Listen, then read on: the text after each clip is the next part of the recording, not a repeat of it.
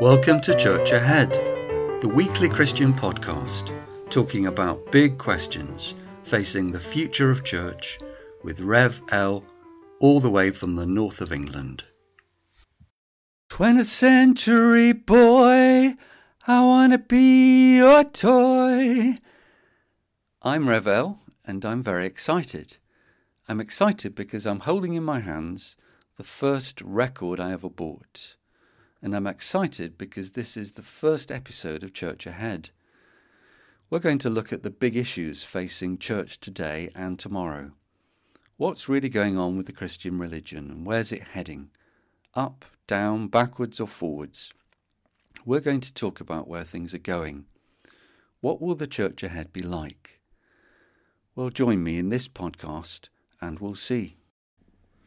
Today I want to introduce myself to you.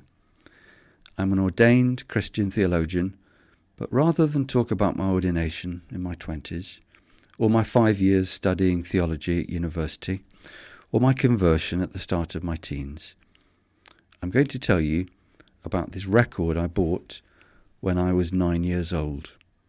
I'm holding the 7 inch 45 single record now. It says 20th Century Boy by T Rex, composed and written by Marc Bolan produced by Tony Visconti in 1973. At the age of nine, a lot was happening for me.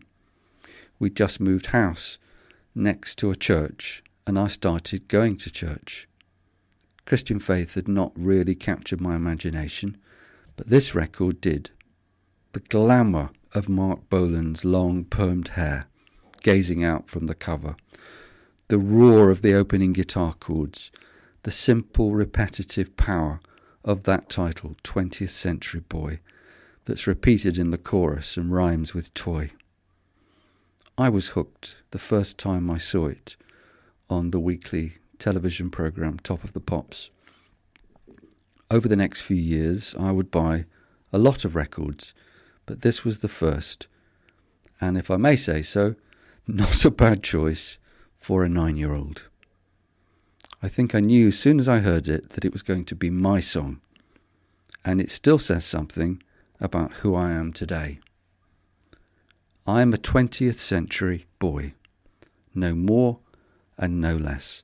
I'm a child of the 20th century. I came to faith in the 1970s. I was a turbocharged evangelical Christian in the 1980s. I did my ordained ministry in the 1990s. And so the weight of my church experience is in the 20th century. I'm still very much part of church today, but not as intensely. And so it may be that my material is not for you. It may be that you really want a 21st century prophet, someone with their finger on the pulse of the church today, someone who thinks and talks like a child of the 21st century. And that's not really me. I'm just a 20th century boy.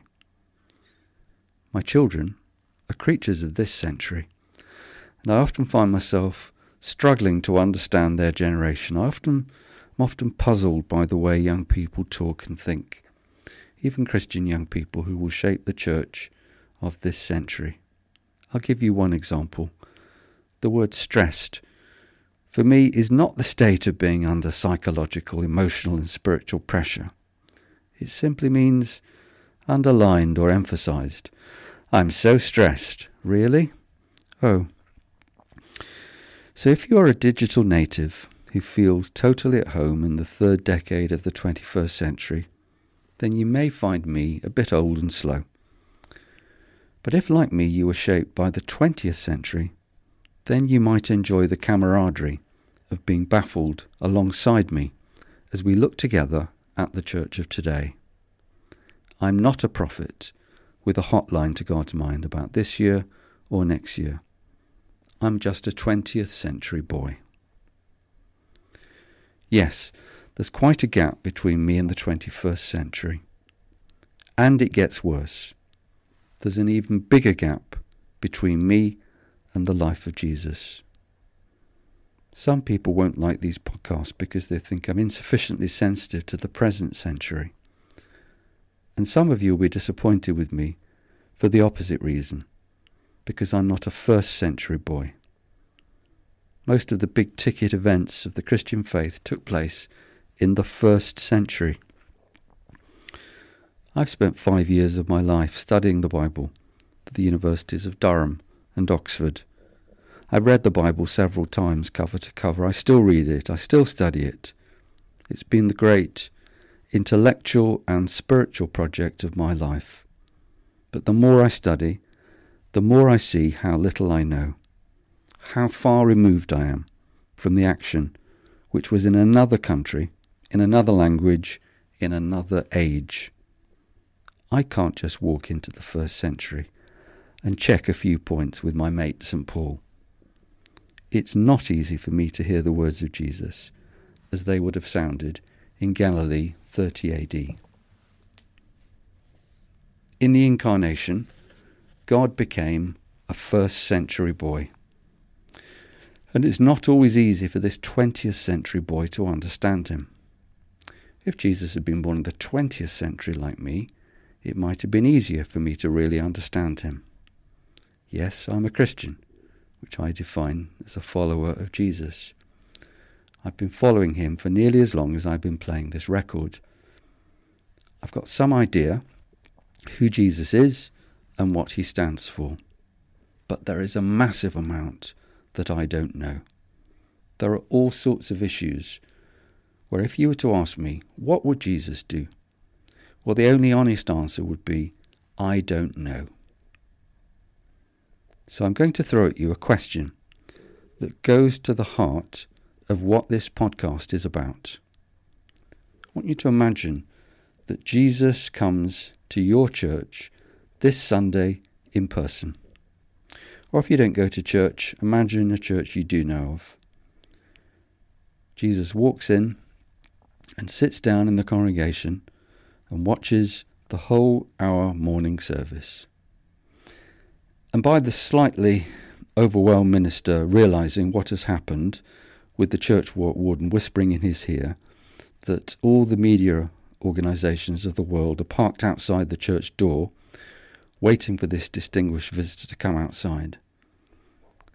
But the minister can't resist making the most of the opportunity of having Jesus in church. So instead of inviting the folks for coffee afterwards, he finishes the service by asking Jesus to come forward and say a few words to the congregation.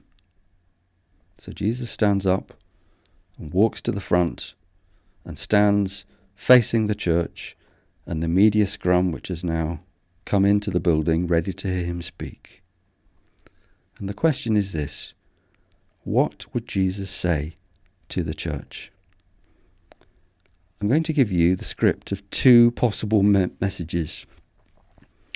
And what I want to know from you is this Do you think it's easy and obvious which of these two things Jesus would say to your church?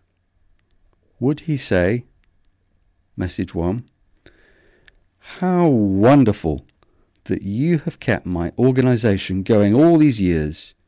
Your church is exactly what I want to see in a community of my people. Your beliefs are mine. Your actions are what I would want. I'm so grateful for all you do to keep my message alive in this world. Or, how about message B? How dare you run this dreadful organization in my name? If you're going to believe that rubbish and do these things, can you please not do them in my name? Message A is a message of affirmation. Message B, condemnation. Would he endorse your church or challenge it? Would the encounter of Jesus walking into church be a nice, easy reunion or a rocket? I've been following Jesus for nearly half a century, but it's not simple, clear, or obvious to me which of those two things he would say to any of the churches I've been involved with.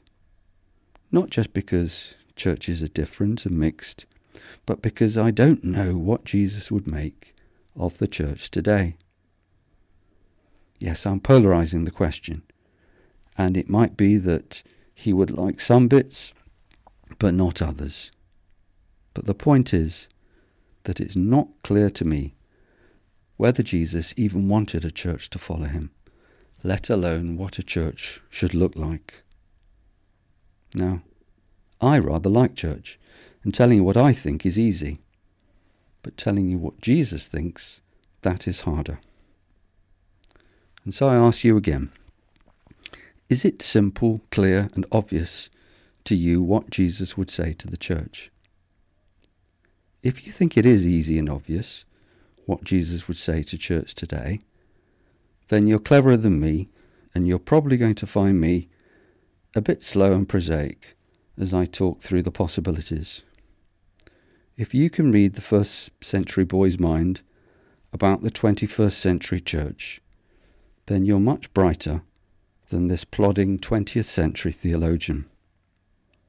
But if, like me, you think this is something worth chewing over, this is worth looking at, worth a few minutes of your time to get your head round, then you're in the right place. You might find this podcast useful.